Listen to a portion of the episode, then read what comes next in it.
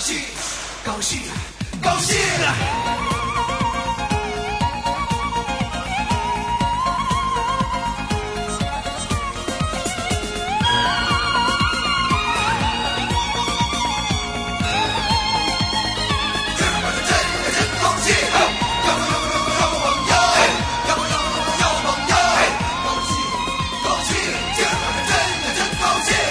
想今儿晚上真呀真高兴，千家万户响的是一个声音，什么什么什么什么，我不太记得怎么唱了。反正就是很高兴的感觉嘛。什么事儿那么高兴啊？嗯，放假吧。放假，放假不是一件让人非常高兴的事情吗？嗯，如果换在小时候的话，放假真的还蛮开心的。可是现在，像你我这么悠闲惬意的生活，嗯有什么像也是啦，像我们每天都放都在放假的人也，也习惯了假期这种生活了。对啊，像我每天都是太阳晒屁股才起来，用对，太阳晒到屁放假沟沟的时候才起床的。对，但是但是这个好像这一次国庆节好像大家放假放的还蛮凄惨的哈。我只能说，大家在放假的时候，我们还真的是在 Walking, working，非常的累。yeah, working hard。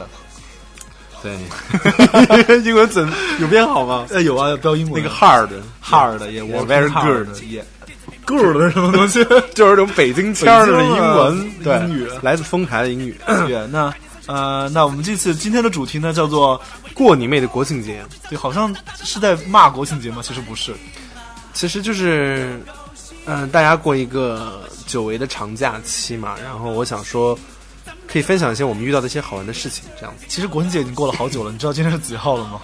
今天是国庆节啊！啊，不是早就过了吗？哦哦哦，不好意思，你在装？哦，今天是今天是萌姐了，十月十日嘛。萌姐对啊，哦萌字拆开就是十月十日嘛。吓我一跳，我还以为你说了什么敏感的词汇。啊，没什么，别闹了，萌姐双十，不要聊这个哦不了。不不不能说哈，剪掉。嗯，好，拉麦。对，好了，那那不知道大家国庆节是怎么过的？有人是到外地去玩，有的人是开自驾游，有的人是在家宅。然后我们的国庆节过的是就是比较辛苦一点点，我们国庆节可能赶了十十二趟飞机，就是感觉是每一天都在飞飞来飞去，飞来飞去，云端上然。后参加了一个演唱会，然后一个音乐节，然后还有两个商业活动，还参加了一个婚礼。婚礼是张小厚姐姐的婚礼了，对对对然后我们今天到婚礼上是要去卖唱的，大家不要误会。我 我想说今天可以给大家简单的呃讲一下我们这个国庆假期我们是怎么过的，然后也给大家分享一下我们在路上遇到的好玩的见闻啊，包括我们最近可能大家也会觉得我们好像都有一些跟平时不太一样。见闻是有多见，多见才是见闻。呃我每天看到你就觉得有见闻啊。见闻就是没有每天闻到你就是一种见闻的感觉。谢谢、然后我我想说，就是会可能会觉得我们最近有些小小的变化，可以给大家分享一下心情的变化之类的。但是呢，听到这种动感的音乐，忍不住的还是想嗨起来啊！哦！对对对，还是有那种过 假假期的氛围啊。在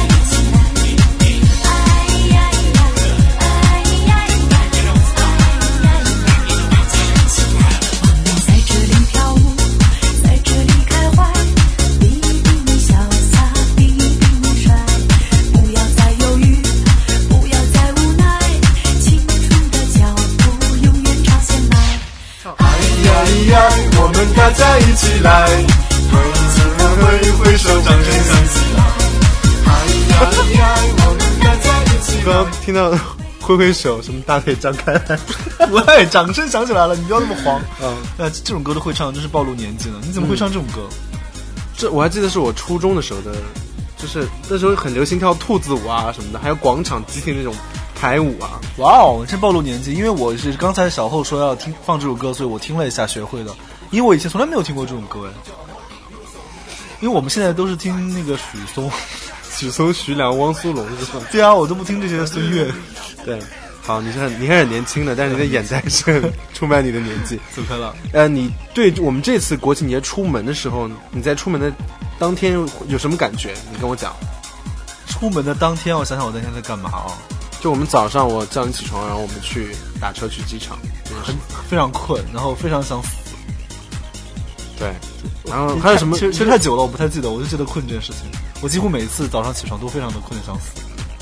你经常就是饿得想死，困得想死，绝对绝对打不到车。口头三句口头禅嘛。对对对对对。然后我记得是我二十七号我们出门的时候，北京是一个非常非常好的天气，就是因为到了金秋十月了，北京的天气已经变得非常的舒服了。然后当时我就觉得。我说我靠，我们这次要连坐十，就可能要坐十二十二班飞机，就是十天要坐十二班飞机，我就觉得说晚点的可能性真的会非常的大。哎，然后我现在回头看过来，我们一般都没晚，一般都没晚，这个就是准点起飞的。因为我想起我们去年去年在那个哪没有，就是今年上半年的每班飞机都晚了。去年年底也是，几乎就是我们只要一坐飞机晚点，我当时就觉得我是不是身上有什么恶灵，还是可能被什么竞争对手诅咒啊？对，被曲婉婷下了蛊。不能说我们家曲婉婷，我跟曲婉婷现在是重修于好，好吗？是吗？可是单方单单方面的重修于好，好吗？伸出了单方面的橄榄枝，可能是别的某些某些朋友的诅咒吧？可能是每班每班飞机都晚点，但是我们今年运气很不错。嗯，对。然后呃，飞到昆明的时候，瞬间就被昆明的那种。浓烈的那种高原的氛围，一线味儿，然后当时就会觉得，嗯，好好棒，因为就是天非常的蓝，因为那个云云南是个高原嘛，它就感觉会离天空很近，就很蓝。是这样的，坐飞机会有一种心理感受，就是比如说你坐的，因为只要一到那个飞平流层还是对流层，那个叫我不知道，那个叫平流层是吗？就是就是云上面那一层。我不知道啊，好，然后那个上去了以后呢，就是你不管在任何地方啊，天都很蓝嘛，然后很多云很漂亮，然后有太阳。一旦你落下来的时候，你整个那个气那个气候的变化、环境的变化就会体现的非常的明白。比如说你是到到北京下降的时候，你会非常明显的感觉到从蓝色就到了黄色里面。对，哦，对对对，非常明显。对，可是如果是云南的话就还好，就是你上去是什么样，蓝色下来还是怎么样？对，就很美嘛。还是没有一个太被污染的地方，还是挺。我们今年去了两次云南，这次十一的时候，十一十一是往返了云南。就是我每次过云南的安检，我就会，就是我们因为乐器里面放了很多效果器，那个箱子放了很多效果器，复杂的电路，然后呢，他们就会安检，就会过行李就过不去，让我们说是那是什么。然后后来我每次去托运的时候，那个安检就是每次都是那个女的在值班，她说啊，你又来了，下次直接送张唱片啊，我们把安检关系打好以后都不用过奖了，直接就走了。也不会啊，反正到了云南就觉得还蛮冷的。可能真的，我觉得昆明是应应该是四季如春的城市啊。为什么会觉得？对啊，你春天特别冷，你春天就是应该穿一个薄外套之类的呀。我们都是穿的厚的那个抓绒的，可以了。我们只是穿了一个外套，里面再穿了一两件，就还可以，是春天的温度。我在这里跟大家透露，在。昆南昆明演出的时候，秦昊在唱《你曾是少年》的时候，鼻涕从鼻子那里喷流下来了，然后挂挂到没有没有没有那么夸张。我是我是唱着唱着，突然鼻子鼻涕流下来了。我想说擦还是不擦？擦吧，不然一会儿流的更擦还是不擦？对，擦我擦我擦，然后我就开始擦，然后我就把它就当着当着下面很多人的面就一下把鼻涕擦掉了。底下好多人第一排在笑。对，然后那天其实最壮观的一件事情，在昆明演出，对我来说是我人生的一个非常非常大的突破，就是踩到屎了。我我来宋冬野，你说踩到屎了？I'm sorry，我忘了那件事情了。对，小浩和宋冬野的世纪之吻叫做对世纪之吻。然后我真是觉得，就是他在微博上放话说让我还他直男的清白，我真是觉得宋冬野你够了，你不要装直男了。直男何苦为难直男？直男何苦为难直男？别闹了，是是这样的，就是我们在唱《一个人的北京》嘛。然后我突然看到台下的观众都疯狂的看着台口，对啊，我想说我们唱的也没有那么好啊，为什么我想说哎激动？对啊，然后我就看过去，发现宋冬野背了他的吉他，然后这样招财猫一样在舞台上跟大家疯狂的摆手，对。然后我就想说哈，就我们的场子你在那边嗨个嗨个什么？然后我想说，我说既然来了，走过路过都不要错过，都是朋友，我说那我就跟他共舞一段好了。我想，因为我正在弹那个间奏的和弦，我想说过去在旁边蹭一下就是扭一扭，大家会觉得有点舞蹈性，就会比较好玩嘛。舞蹈性。然后我凑到他跟前的时候，他就伸出了他的双手捧住了我的脸，那伸出援手，伸出援手，对，很援手这是一个呃温温柔又圆润的手怎么，样？东野桑的手感觉如何？就很软啊。我发现我们失策了，因为我跟我最开始在那个那个音乐节，我们在我的豆瓣小站的宣传文案上写的是看张小浩如何调戏宋冬野，结果你我是被调戏的，你是偷鸡不成反丢了一把米。是这样的，他捧着我的脸呢，然后他就把嘴撅起来了，哦，是他先撅起来，他撅着嘴，然后做事要吻我。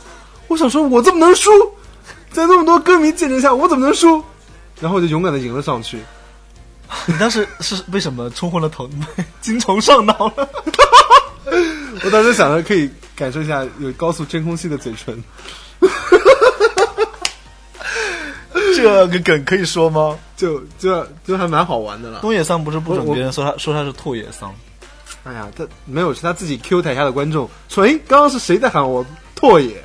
所以大家都是开得起玩笑的，所以还好啦。歌手都喜欢做这件事情，就是就是会算算自黑吗，还是怎样的？就是比如说我说大家不许抠张小厚的胸哦，这句话说完以后的后果就是大家抠的非常的厉害。对，然后大家把我的胸都抓紫掉，这样子对然后。所以然后说不要抠我的手心哦，大家就开始抠我的手心。所以如果说不要喊我拓野拓野桑哦，那大家都疯狂的喊宋冬野叫拓野桑。然后就是不要给我们汇钱，对啊，不要给我们汇钱啊，我们超有钱的，我们的账户号码是 背一下，下次。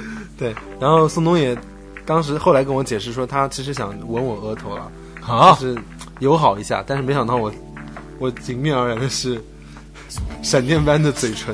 怎么？他现在应该心里没有阴影吧？他回回去不知道有没有用硫酸漱口，为什么？他是盐酸？我在可得伊马斯，反正还蛮好玩的那天。然后那天晚上，呃，那天晚上后来我们又一起喝酒了。嗯，对，然后我最近我真我真心的觉得我最近嘴蛮贱的，或者是我运气有点不太好。我最近是不是乌云罩顶？你可能也是被什么竞争对手诅咒了。我可能被宋冬野亲了之后，这个人都不好了吧？呃，那那天特别诡异，然后在一边吃吃饭的时候，提因为花的时候，对，因为上一次在东海音乐节的时候，逃跑计划他的吉他背带断掉，借我们吉他嘛。嗯，然后呢，我就很开心啊！我说，哎，就是因为，呃，乐手之间相互，就是感觉好像是一个，大家是是个集体的感觉。没有参加这 就是参加这个音乐节嘛，你都是这个音乐节的演员嘛。然后他跟你借吉他嘛，就借给他们了。然后反正也没有碰到面，因为都是工作人员中间来交接去借的嘛。然后后来在那个昆明的时候，我们一边吃那个吃烤猪蹄，猪猪蹄对，然后松松也吃了好多，我跟你讲，松松也吃了有哇，他超能吃的，他吃了一个猪蹄，一个起码两个牛肉，然后吃了一大碗面，还喝了一个牛奶鸡蛋牛，奶鸡蛋，然后他超胖他食量超棒的，对，肚子超软的。然后他就在讲他去太原参加音乐节，跟曾轶可坐在同一班飞机上，然后曾哥就很很酷嘛，然后喝饮料喝的是啤酒。啊，呃呃，这请问需要什么饮料吗？曾小姐，请问您要喝什么？你有啤酒吗？然后，呃，宋冬野说：“那那我也来一个。”我就觉得好棒，我我就是真的很想认识曾哥哎。哦，不许说曾哥，哦，好，曾轶可，一可一可，一口，对，大家会生气的，不然。对对对，我觉得还蛮酷的。然后他就讲说，曾轶可后来就跟发微博嘛，说宋冬野，你可以接你的琴给我吗？然后宋冬野就、大家就疯狂的说，哎呀，说请宋冬野，请你把琴借给曾轶可。然后宋冬野就借给他了，然后他就又发一条微博说，谢谢你把琴借给我，什么什么的。我就觉得，我说好棒哦，我当时很羡慕。有点像那个许仙借了伞你借了许仙的伞，然后五百年后来，哦不对，他找你还不，是五百年后，他找你要，你是给还是不给啊？你是 gay 还是？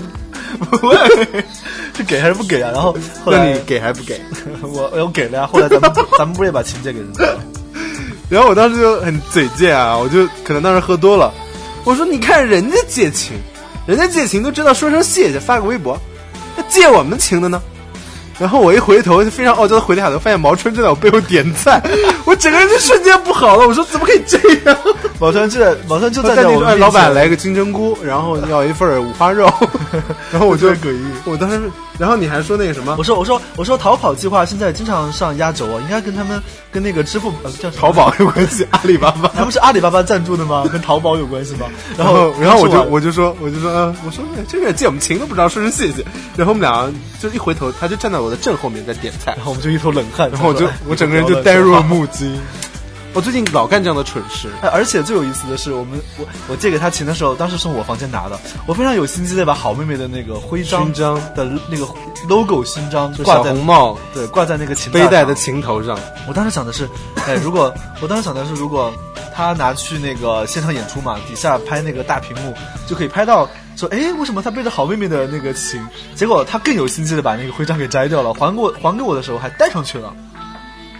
对，因为后来我是看当天的新闻图片，发现我们的背带就是一块红布，然后那勋章是没有的，哇，这个小毛同学真的很有心机呢。好酷的。我最近的初恋一直在给我打听毛川，他说啊，逃跑计划好酷哦，好喜欢啊。我就说哼脸那么方，有什么好喜欢的？那你脸那么圆有什么好喜欢的？没有啊，就是所以他不喜欢我。北方是一个大趋势。没有，我就是我就是吃醋，然后随便说一下而已啦。好啦，你要是真爱的话，就应该把毛川介绍给他，不好吧？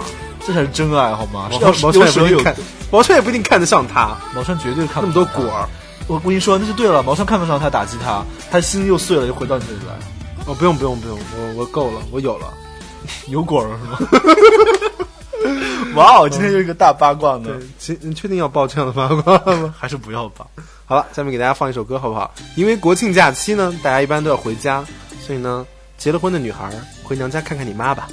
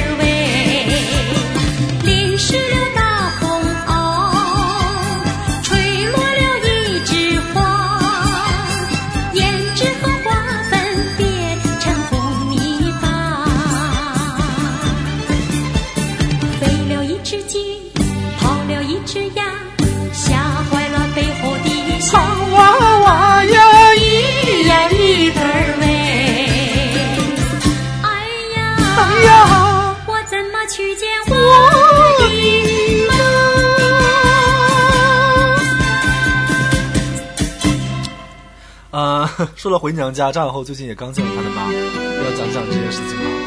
可是我回家也不是代表回娘家，反正你见到你妈了，嗯、见到我妈当然很开心啊，你也见到我妈了，见到婆婆有什么感觉？喂，不要闹了。好，这次我们除了去到这次以外，国庆期间发生一件对我来说人生非常重大的事情，就是我的姐姐结婚了，然后我们两个人呢去参加了婚礼呢，整个过程其实早在两个月之前，我们在录央视的那个《中华情》的时候，我们就想到说，哎呀，姐姐要结婚呢，当时我们两个就很崩溃啊，就想说普通人结婚、陌生人结婚，我们俩都会哭得跟鬼一样。对啊，姐姐自己家里人不叫结婚哭跪他了，对啊，但是还好那天我们一点都没有哭，就很很开心，整个人对吧？可能是我们作为一个参与者，或者作为一个就是，嗯、叫什么来着，工作人员。可能当时我有一种恨嫁的感觉，想说终于嫁出去了。没有，你当时应该压力很大吧？想说，哎呀，姐姐都嫁了，我你什么时候才能嫁得出去啊？嗯，其实我当时的当时第一反应就是怕我爸妈会特别难过了，因为嫁女儿毕竟跟娶媳妇儿不一样嘛。嗯，因为比比如说那个，我不知道各地的习俗习俗是怎么样，一般都是去接亲嘛，接亲完之后，就是要去婆家拜见父母，然后剩下再是晚上走仪式或者是办婚宴的仪式。然后我觉得我爸妈最难过的时候就是当。当姐姐坐上婚车走掉了之后，他们两个人自己落寞在房间里。哦，我觉得那个时候，你当时不是不是有陪你爸妈？对啊，我有陪他们聊天呢、嗯，怎么样表现？他们表现的会很沮丧吗？也没有很沮丧。他们应该就拉着你语重心长的说：“小厚啊，姐姐都嫁出去了，你的亲事你看什么时候没有没有，我我妈没有这样，我妈就我妈就在讲讲说那个也没有感慨，就没有很做作，没有感慨，就是觉得就是嗯、就是我姐姐那个就是我姐夫跟我爸妈讲说我会好好照顾他的时候，然后我妈就一直在流？”泪。哦，我看到你了，我看到你妈在那里哭。对我就觉得我觉得这个眼泪是全场全场只有什么意味着全场只有一个她一个、啊姐姐，还有很多很多我表姐他们都在哭是吗？啊，对，对着没看见。对，然后我就想说，哦，这种心情应该是很复杂吧？哦，这种亲情的离别嘛，也没有，因为现在这个时代，可能是一个仪式感的东西。对，因为现在这个时代，你说不好，你想回娘家，天天分分钟就回去了，不像以前走十万八千里路。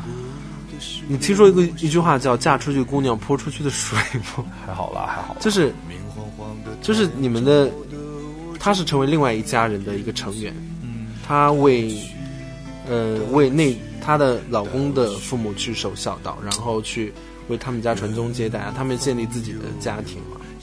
当然，虽然跟原来的家庭还是有连接性，但是姐姐结婚这件事情对对我而言，可能是是我人生进入另外一个阶段，就是我的姐姐她不不再像我一样是我们这个家从小到大二十几年来一直的组成部分，她成为了另外一个家庭的分子。就是我们家现在户口本上就会是嗯我爸妈和我哦，啊，不可能啊，户口本没有姐姐了吗？难道？对她，她会迁到内户哦，我的户口也是单独的，我的户口好像是就是在工作单位什么的，哦就是就是怎么讲，你的家庭的关系就是会发生变化嘛，所以我觉得这点可能还是蛮感伤的。还好，就是因为你家呀有一个儿子有个女儿，哦，对对对你就不是单身家庭，所以我爸妈在落寞的时候还可以对跟我多聊聊天啊，把情感转移一下啊之类的，所以虐虐不到你姐可以虐你吗？对啊，听起来好可怕的感觉，为什么？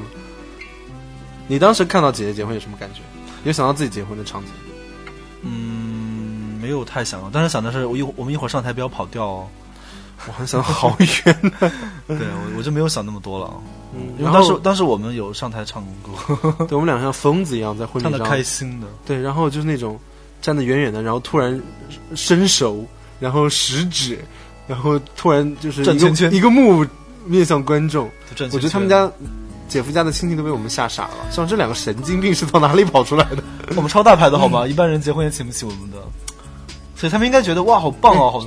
比如说，比如我现在聊嘛，你参加完婚礼之后，你觉得对婚宴上唱歌这件事情你的感觉是什么？还挺好的，我也觉得非常适哎，合，我觉得好开心哦，好开心的，而且我们两个都会会跟不太熟的朋友对亲戚干杯，就就是就嗨起来倒起白酒说来来来来来喝一杯，要干掉那种感觉就。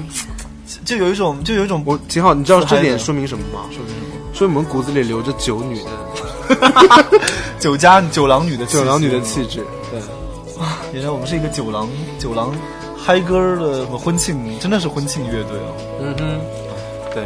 然后，反正参加完婚礼之后，我觉得嗯有一种有一种很很别样的感觉。我本来非常想给姐姐她们唱一首歌，叫《给你们》。我觉得每个歌词写的都是一句祝福，所以写的唱，现在就唱，好难哦，不要了你会会吗？key 好高。对，我也觉得，而且我只记得词哦，张宇的。欢迎大家去虾米搜张宇的《给你们听》，就是特别适合。你可以模仿一句，来给大家模仿一下，模仿一小段，来来，怎么唱啊？哦，我想想起来了，来来来，模仿一小段。一定是特别的缘分，让我们一路走来变成了一家人。啊，大大概是这种感觉。对对对嗯，好，嗯，你唱的还蛮好的。哎呀，因为我想到了何老师最近有评论我们说，哎，这个张宇长得好像秦昊。对啊，因为我我有一个特特殊技能，就模仿张宇和费玉清嘛。对，然后何老师就说：“哎，这个张宇长得蛮像秦昊。”我觉得，那下次还会发现费玉清长得很像秦昊发现一个呃叫呃秦玉清和秦华健的人，都是你演的。对，以后可以玩这个模仿卡、模仿秀。嗯婚姻这件事情呢，就是婚参加姐的婚礼这件事情，对我们而言是，好像有一种在假期中间回归家庭，跟处理一些亲情相关的事情的这种感觉。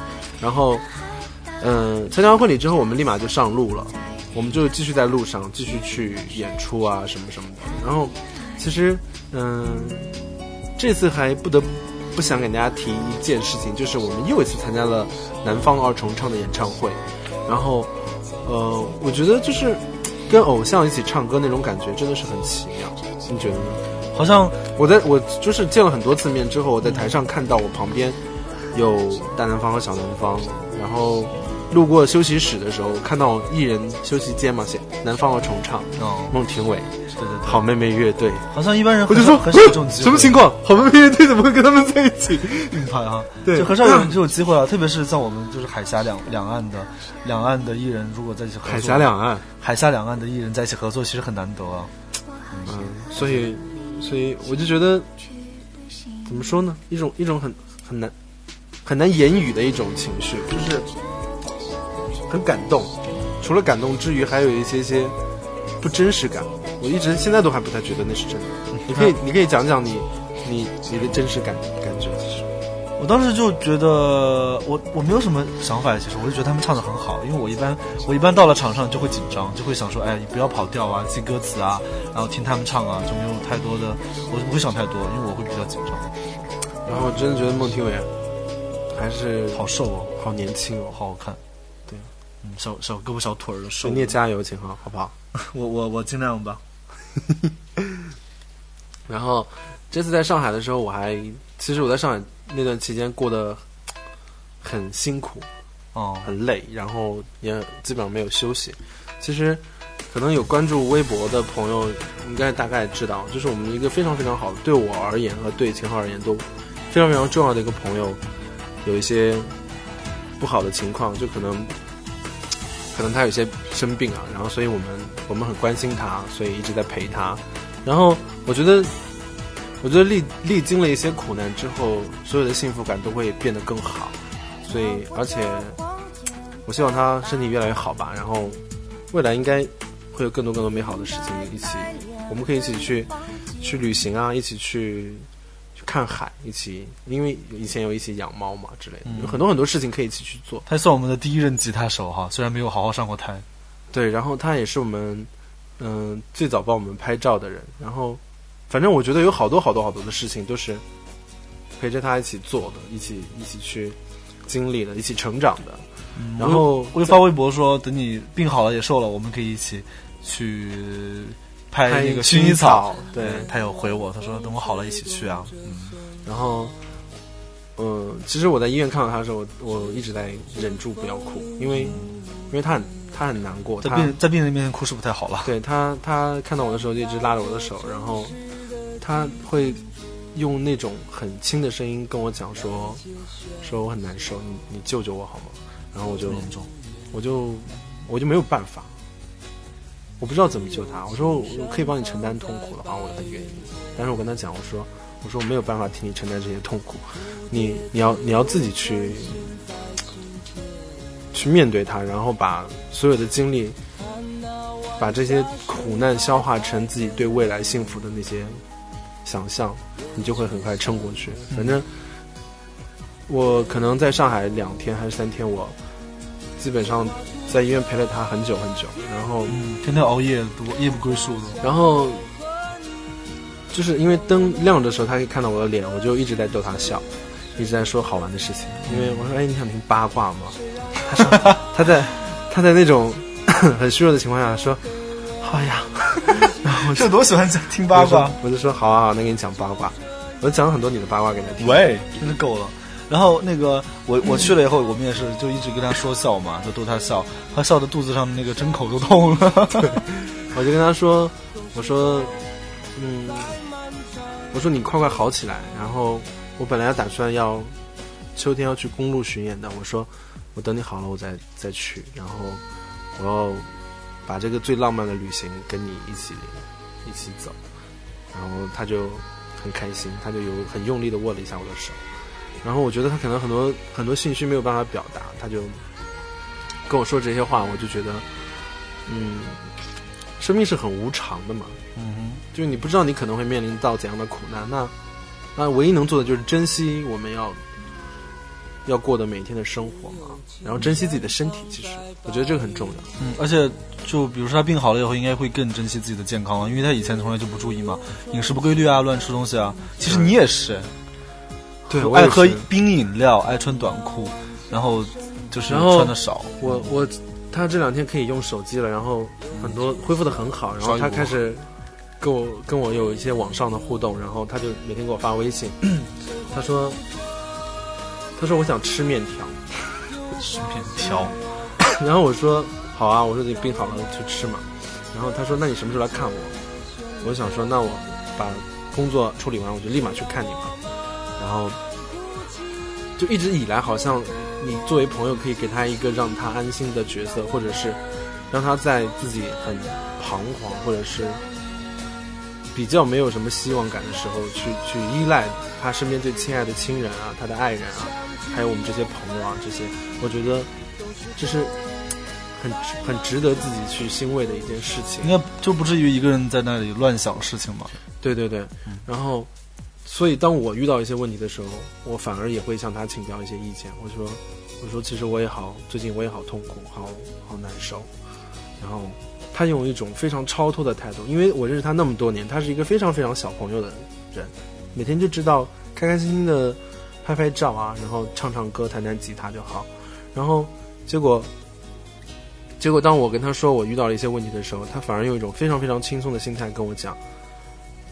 讲了很多很多，我觉得就好有哲理的话哦，就是不太像是他嘴里说出来的话，我就觉得哦，可能可能所经历的这一切的东西对他来说，真的是一个新生，他对生命的理解和对很多事情理解的角度更豁达，或者是选择性的逻辑也好怎么样，我就觉得他变他变得更好了。终于长大了的感觉。不是长大，他超秦昊，他现在已经在心智上领，我觉得他历经的这些所有的苦难，每一天的这些疼痛，让他对生死的理解和对生命的理解跟我们现在是不一样的。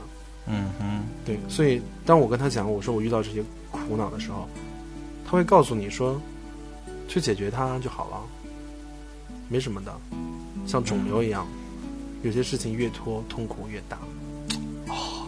哦，这个好有哲理哦。我当时是一、哦也满眶的眼泪，就是肿瘤，我说感情是需要承担很多风险的。他说谁不需要风险？他说感情就是坑啊，有人跳进去跳得好，跳不好就爬起来重跳嘛。啊，所以你最近感情出问题了。没有啊，可能因为 好了，我们来听歌。属于我们的缘，如今随风都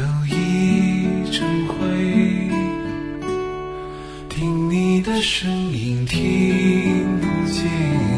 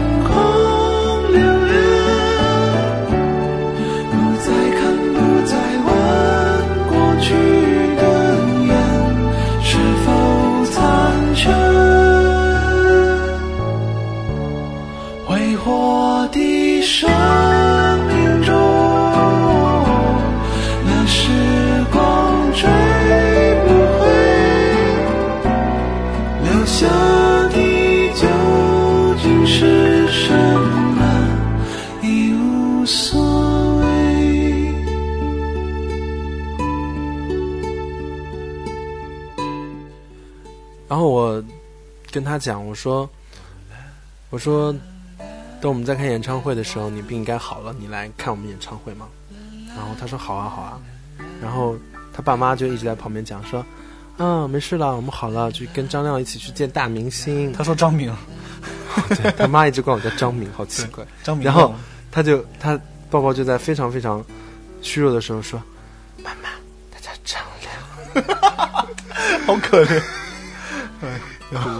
对他妈也很可爱，一直怕他感冒，就给他不停的盖被子，不停的盖被子，热的都不行了，就热的满身的汗，我就不停的给他擦汗。那，皮肤变得超好，已经流了满头的汗，好羡慕他。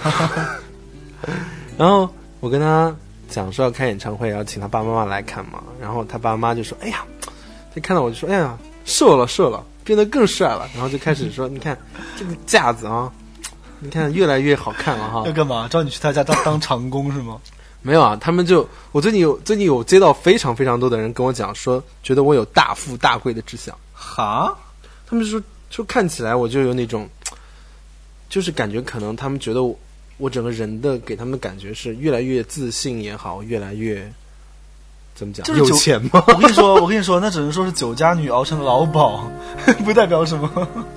反正就他爸妈只是觉得说我变得很好，然后说你再成熟一些啊，你会更有魅力啊。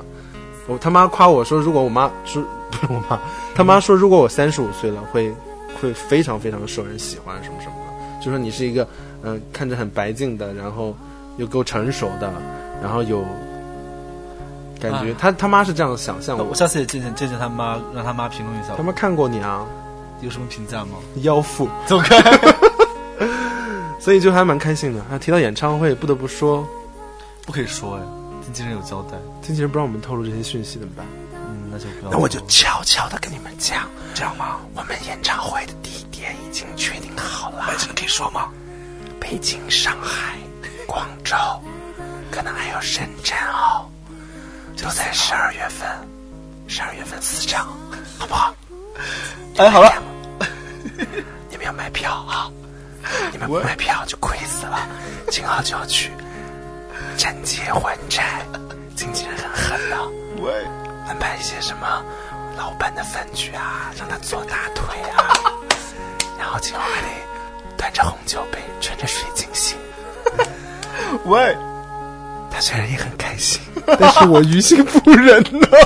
你不要闹了，你说太多了，不能透露那么多。好啦，就是嗯，大家期待已久的消息，我跟你们先透露一点点，然后请敬请关注我们的豆瓣小站和和我们的微博，嗯，耶、嗯，我最近也是接到两个最多的就是问问题，就是说，秦老师，你们说好的演唱会呢？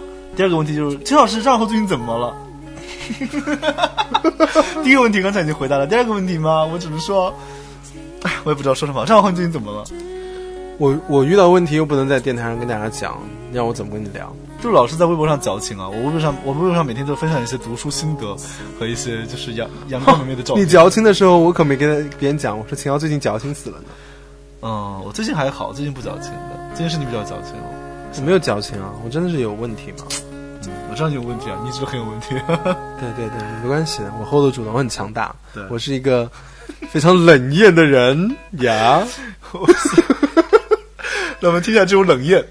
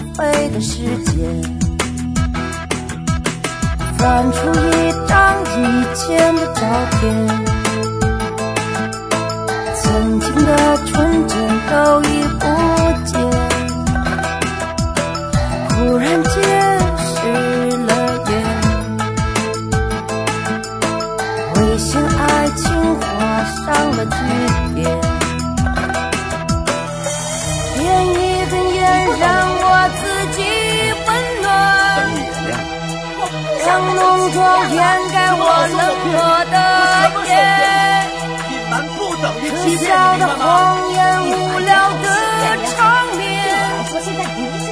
不要。再来把我的心纠对我缠。很重要。对所有的女人都这么说吗？你的包。最后我是越来越疲倦，越来越冷眼，不在爱不爱之间周旋。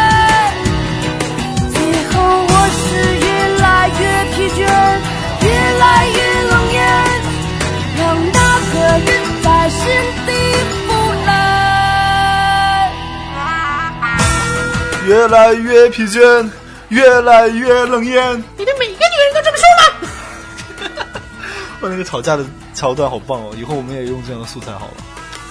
啊，对，就是冷言高贵的人可以面对这些问题啊，其实无所谓了。很高贵。对，有什么呢？过去的都会过去嘛。对啊，就冷艳一点好了。对啊，你可能，你可能觉得，对，没什么，到底可是没什么嘛，对，会好的嘛，嗯，没关系。对，好，相信你过两天会好了。大家都希望你看起来正常一些。对。我一直蛮正常的，所以我今天染了一个非常抬的头发。哦哦，哎，真的好，心情不好就乱花钱做一些让自己。我今天花了五，千块钱去办那个卡，你疯了！你真的真的是在理发店办卡哎？那你还不是立马剪了个头？那你都办了，我当然剪了。一般面对理发店说先生你要办卡的时候，没有，我主动跟他讲，我说你们卡怎么办？一般一般不都是我们来玩一个谁先说话谁是傻逼的游戏吗？你才傻逼。对啊，我就说你卡怎么办？然后我就染一个，我说你染你头上那个好了。天哪，你真是放弃了自己，变得好随便啊，变得越来越随便。所以，哎呦，对了，我们这次的公开演出会是在 配着这个音乐说好吗？十月二十号鸟幻艺术音乐节，鸟幻 对鸟幻，如果南京人读起来应该很麻烦吧？了幻了范音乐节，了幻了幻，鸟幻音乐节嘛，它是讲一个年轻人的聚会嘛。大家可以看到我非常抬的头发，对，然后这个音乐节是我们北京新一批民谣的一个音乐人的聚会，我觉得。整个气氛应该都是比较年轻，整个气氛应该都是比较年轻、比较清新一些的、干净一些的感觉。对吧？我反正我知道阿四有梁雪嘛，然后就是我们是二十号演出，然后梁雪雪总也是二十号演出，阿四会是十九号来做压轴吗？还是嗯，应该是啊？然后呢，这个音乐节我觉得它可能传递的是一种文化符号，就是。因为现在有很多这种什么大型的音乐节啊之类的表，因为它传递的是自由平等和爱啊这样的东西，就可能我觉得有点过于宏大了。对，可能对于我们，我不想说文艺小清新，因为最近刚刚看看顶马他们发的那个小清新世界大会的那个，小清新世界大会是什么东西？就是有一群黑社会的人，哦然后讲上海话，说 说说他们其实哪算小清新？阿拉才是小清新，好吧？然后他说纹身这边写顶马，然后还马克笔写的，然后他就说以前从哪条街砍人，从哪条街砍到哪条啊街，就是蛮恶搞的一个好玩的东西，就顶马的风格嘛。小新，要不上海不是有个什么小清新音乐节？对，就是顶马他们办，摇，就顶马他们办的。哇，好棒哦！我本来今年非常想参加那个小新音乐节，结果可能档期现在还有问题，对，对但是不一定参加得了对，。但是我们现在是一个真正的小清新的音乐节。对，然后这个鸟欢音乐节在我看来真的是一个小清新的音乐节，对，所以所以我觉得大家呃，如果想来喜欢这种清新文艺气质的，对，可以可以。一起来看看、听听看，做一些互相的交流，然后顺便可以看看我最近丑到爆的新发色。看一下战后如何调戏雪总。调戏雪总一向都是你啊，你雪过生日的时候，你还不是抱抱紧了你雪的大腿？没有啊，我我雪没，我雪 每次看到我都说秦昊，你的吉他有长进吗？然后我就默默的抱着吉他滚开了，那你一一句话都说不出来。因为你以前跟呃雪总在微博上互动的非常热切的时候，你以前的好朋友就一直很吃醋，说你都不记得我的生日，你只记得你雪的生日。哦，那雪总长得好看没办法呀，好好看的人生日就是记得住啊，长得丑的人的生日那我的生日呢？？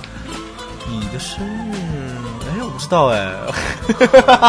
好啦，我知道了，咱俩生日那么近的，那我的生日礼物呢？咱俩不是有你不是欠我一个八千块的 BV 的走开？我们俩不是会有默契，互相不送生日礼物？但是我买了金链子给你，今年那不算生日礼物，那是你多年的夙愿。那不算是我为我主动为你完了你一个多年的夙愿，十八 K 的。so what 啊？这十八又不是二十四 K 的，那是玫瑰金，洋气的，那是你的 A 货的 BV 好吗？不一样，我那还是金的，那那 A 货的 BV 也是皮的，它是假的，不，它是伪单，它是假的。不是假的。我现在我现在最大的夙愿就是收到一款 BV 的钱包。哎，你这样许愿好吗？大家会说你是许愿名媛。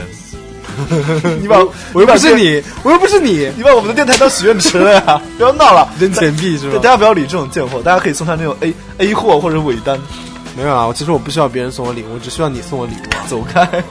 你哎，P V 真的太你太浮夸了，你不配有那么好的。是吗？对啊，自卑的就好了。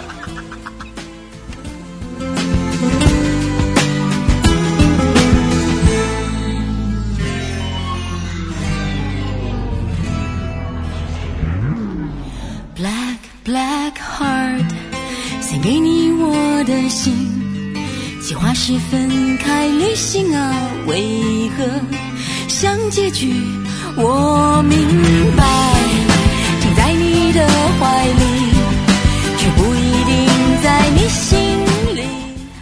好啦，其实我们总的来说，国庆节过的，你妹的国庆节，你们好妹妹的国庆节过得还是蛮开心的啊。虽然在工作，但是，嗯，也有见到亲人嘛，也很开心嘛。对，然后工作也挺充实的感觉，到处跑。嗯，嗯，然后而且我们好像最成功的一件事情就是避开了所有的恶劣天气，所有的糟糕的事情，所有糟糕的恶劣天气。但是，就是 到这个时候就会深深的感觉到，可能大家好不容易放一个假期出去玩，然后可能啊。不见得会玩的很开心，就本来想说放松资源反而变得更少了，因为嗯，人一多的话，可能路上很堵，你花的时间更长，景区里全部都是人，你你可能以前买的特价机票，平时都是全，这时候都是全价票。了。我真是我真心的觉得，就是出去出去玩一趟，好像真的是被虐了千百遍的感觉。就本来想说出去放松一下嘛，结果出去以后搞得灰头土脸、狼狈不堪，还滞留什么之类的。我看到新闻，觉得非常的寒心。对啊，然后听说这次九寨沟的那个旅游旅游的那个事件，还是真的蛮可怕的。因为我记得非常非常清楚的是，呃，当时我有一年是在北京前门那大石栏刚修好的时候，我就非常兴奋的想说去看一看。好死不死，那是国庆节。啊！然后呢，我从地铁站出来的时候，然后就看到了密密麻麻的人头。我看到人头的时候，当时第一反应真的是恶心，想吐啊！我真的想吐。嗯，然后我就我说算了算了，我说等人少的时候再来吧。我就你去就走了，我就坐地铁去东单看电影。东单人更多，结果没有电影院就买到票，你自己坐那边好了嘛。关键当时也跟别人约会嘛。哟，对对对对，东单的新世界影院是我经常跟别人约会的地方。欢迎大家去逮账号，对，对，别人逮到过很多次，其实。跟着狗仔去偷拍你啊。对，然后这次九寨沟游游客滞留事件，我记得去年好像是西安华山吧，华山。反正就是每年都会有一个地方，，对，然后你既然放不了那么多人，你干嘛让那么多人进去呢？可能他们没想到，那大家来了，你那大家如果到底下了，你是卖票还是不卖票啊？如果山上已经人太多，我当然不卖票。那那旅游团带着一堆人在底下等着，说不行，我就要上去，不让说我就砸门。对不起啊，凭什么让你上去啊？景区有流量控制，门票是提前让旅行社买好的，哦他卖了多少张票他自己有数的。我跟你讲，就是如果利益当前的话，哦很多人不会考虑这些复杂的东西的。那那四千个游客就在那里待着，待着呗，那还挺可怜的。本来想出去玩，拖家带口，对啊带着小孩，结果半夜 所以反，正我们可以趁着大家上班的时候去。所以我我的想法，我的想法就是国庆节啊，什么五一啊什么的，尽量不要我觉得我觉得特别多的地方。怎么？讲呢？就是出门旅游，因为很多人可能只有这个假期，但是我觉得你出去玩真的不会开心，而且会很累。你觉得你出去玩成这样，你回来之后你能有好的体力在面对新的工作吗？就不会有好的回忆，不会有好的心情啊。所以我觉得，如果国庆节可以做一些近郊的一些旅游，然后或者是我我我觉得最重要的事情还是趁着假期多陪陪家人。我觉得可能陪着家人的话，在哪儿玩都不会那么的，就是怎么讲，你不会那么在意说，哎呀，我吃的怎么样，玩的怎么样的感觉，对不对？对啊，你去那种人多的地方，你挤得都出血了，就是所谓的血染的风采。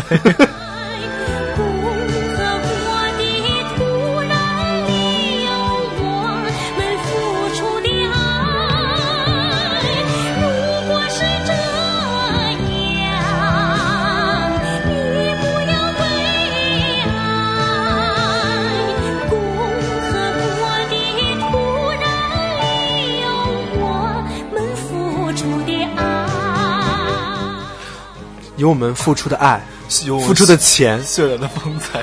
等待的时间，对。对然后，所以我觉得假期最重要的事情，并不是要在外面玩的怎么样，最重要的是就常回家看看嘛，对不对？对对对，回家看看家里人喽。但是这样，中秋节我们刚刚有各自回家去跟家人再待一段时间，你有去跟陪奶奶，对不对？哦我回了重庆，嗯，所以我想说，呃，特别对于我们而言，可能时间上更有自由性的选择的话，可以多陪陪家人，是一件非常好的事情。我我觉得以前我上班的时候，每年只能回家两次，春节或者中秋，或者是清明之类的、端午之类的，嗯反正就因为你没有寒暑假嘛，嗯，就反而可能见父母的机会很少。我觉得大家可能工作真的很辛苦，平时在为自己的家庭打拼，可能也为自己许一个美好的未来去奋斗。然后遇到假期的时候，想好好的玩一玩啊。但是我觉得按照中国的国情，真的你很难玩。出门的话，应该很难会有幸福感吧？就埋怨会更多，负能量会更多。我觉得不如把这种时间换成跟亲人在一起相处，聊聊，啊听爸爸讲一些唠叨啊。给爸爸捶捶捶捶筷子，洗洗碗，哎，捶 捶呃捶捶背，洗洗碗。对，就我觉得就哪怕家里散散步啊，去去逛逛超市，陪老爸打打麻将，嘛，都挺好的。我觉得不一定非要去那种人多的地方挤嘛。来走着。常回家看看，回家看看，哪怕帮妈妈捶捶筷子、洗洗碗。老人不图儿女为家做多大贡献，一辈子不容易，就图个平平安安。常回家要唱假声，回家看看。好了，好恶心，好像人妖的唱歌。真的好像，喂，所以希望大家在接下来的每个假期都可以第一时间多想到回家看看，而不是说想着自己怎么去玩吧。我就而且，嗯、这个假期我也觉得有跟父母在一起陪他们走过很重要的一个时间，陪我陪家人走过一个很重要的一个时刻，我觉得很棒。然后，嗯、希望希望我们人特别跟亲人之间的这种感情交流会越来越多嘛，对不对？因为我觉得这样可能自己在工作的时候心里会更有动力，因为为自己的家人这样之类的。然后现在日子好像真的是过来过得越来越好嘛，用怎么讲，听起来很主旋律的感觉。你要干嘛？对啊，嗯，就现在这个时代真的是很难讲嘛，就是呃但是就是几家欢喜几家愁了。虽然也、嗯，可能社会有很多民生类不公平的事情，大家可能因为自媒体平台的这种便捷性，了解到很多，你可能觉得这个社会怎么了？这个遇到很多人性方面的事情。可是我想说，人本来就是这样的，人性本来就是这样的。嗯嗯，你，嗯，比如说你可能没有办法去决定别人怎么做，但你可以自己选择以怎样的心态来面对自己的生活，面对这个社会。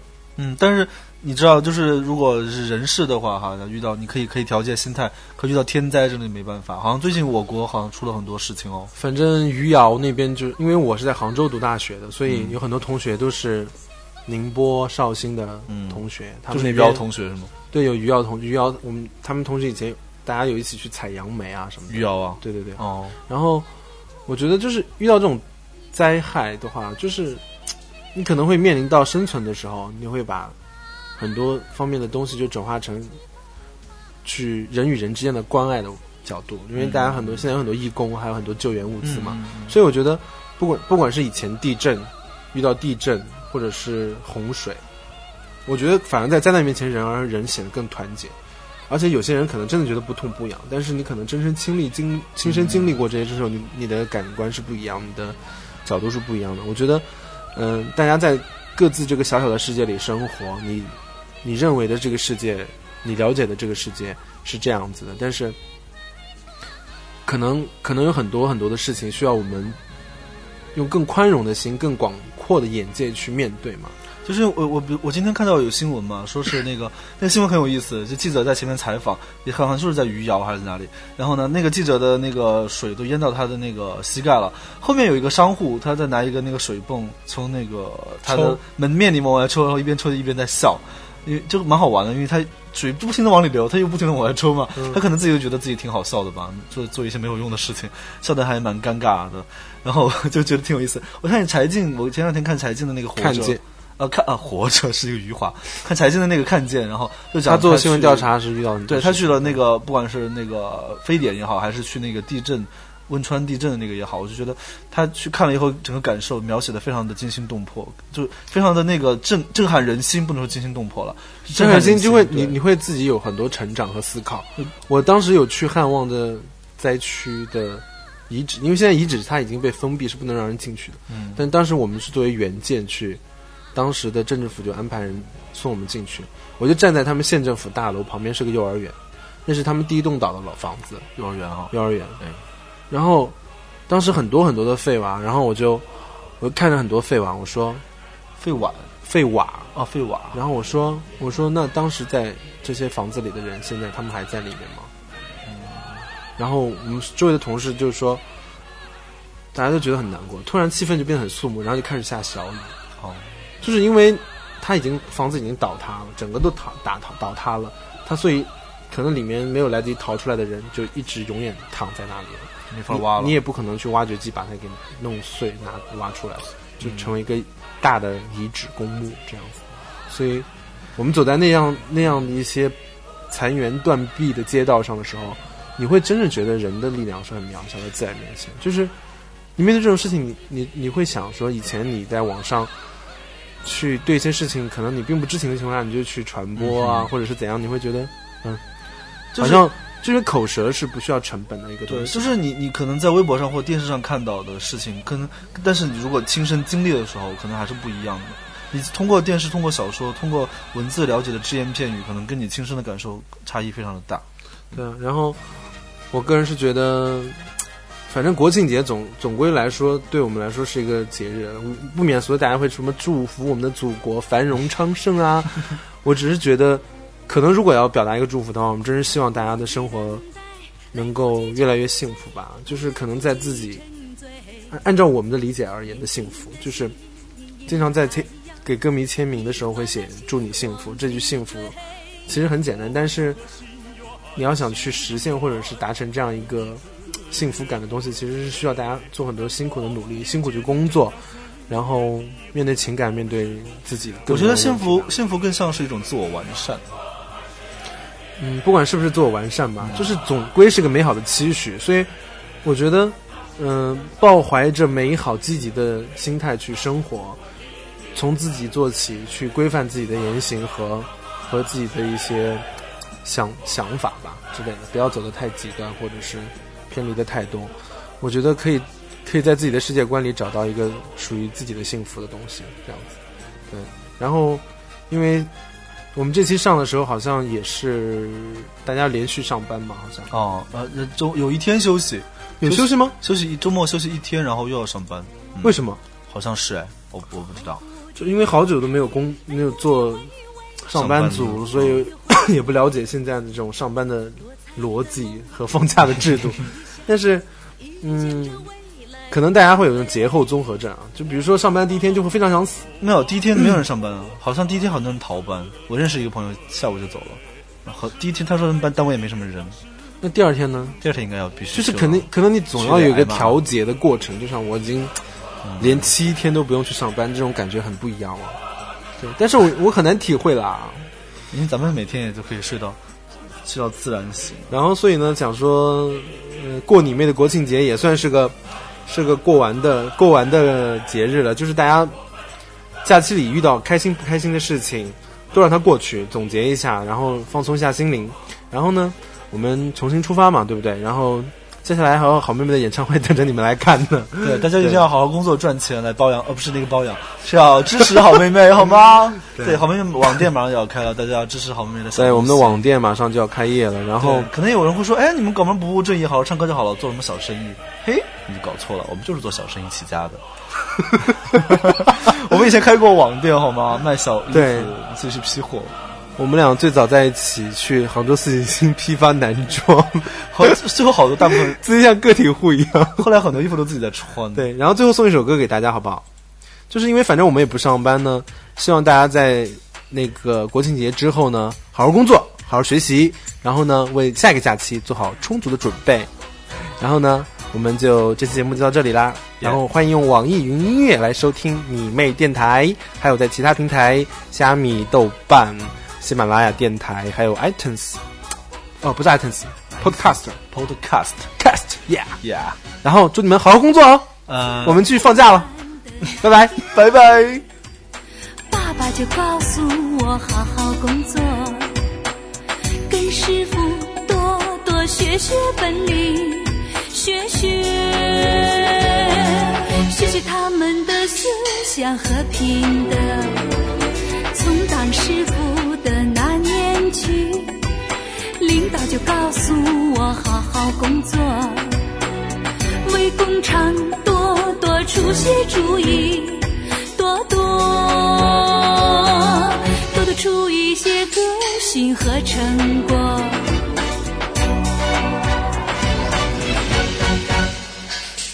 好好工作呀，好好工作。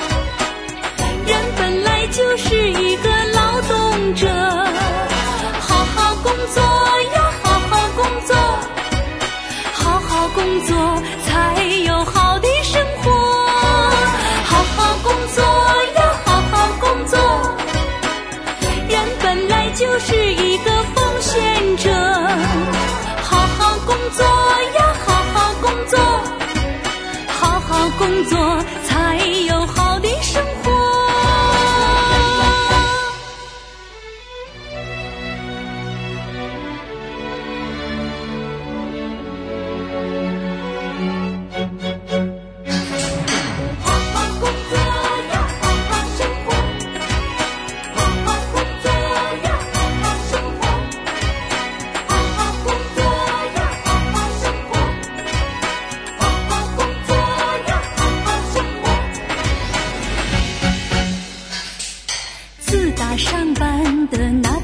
起，爸爸就告诉我好好工作。跟师傅多多学学本领，学学学学他们的思想和品德。从当师傅的那年起，领导就告诉我好好工作，为工厂多多出些主意，多多多出一些个性和成果。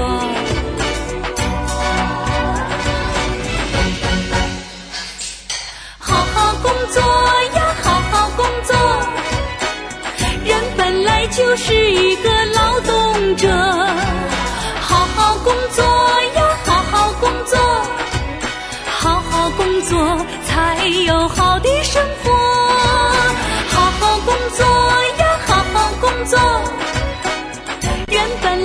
是一个奉献者，好好工作呀，好好工作，好好工作才有好的生活。好好工作呀，好好工作。人本来就是一个劳动者，好好工作呀，好好工作。好好工作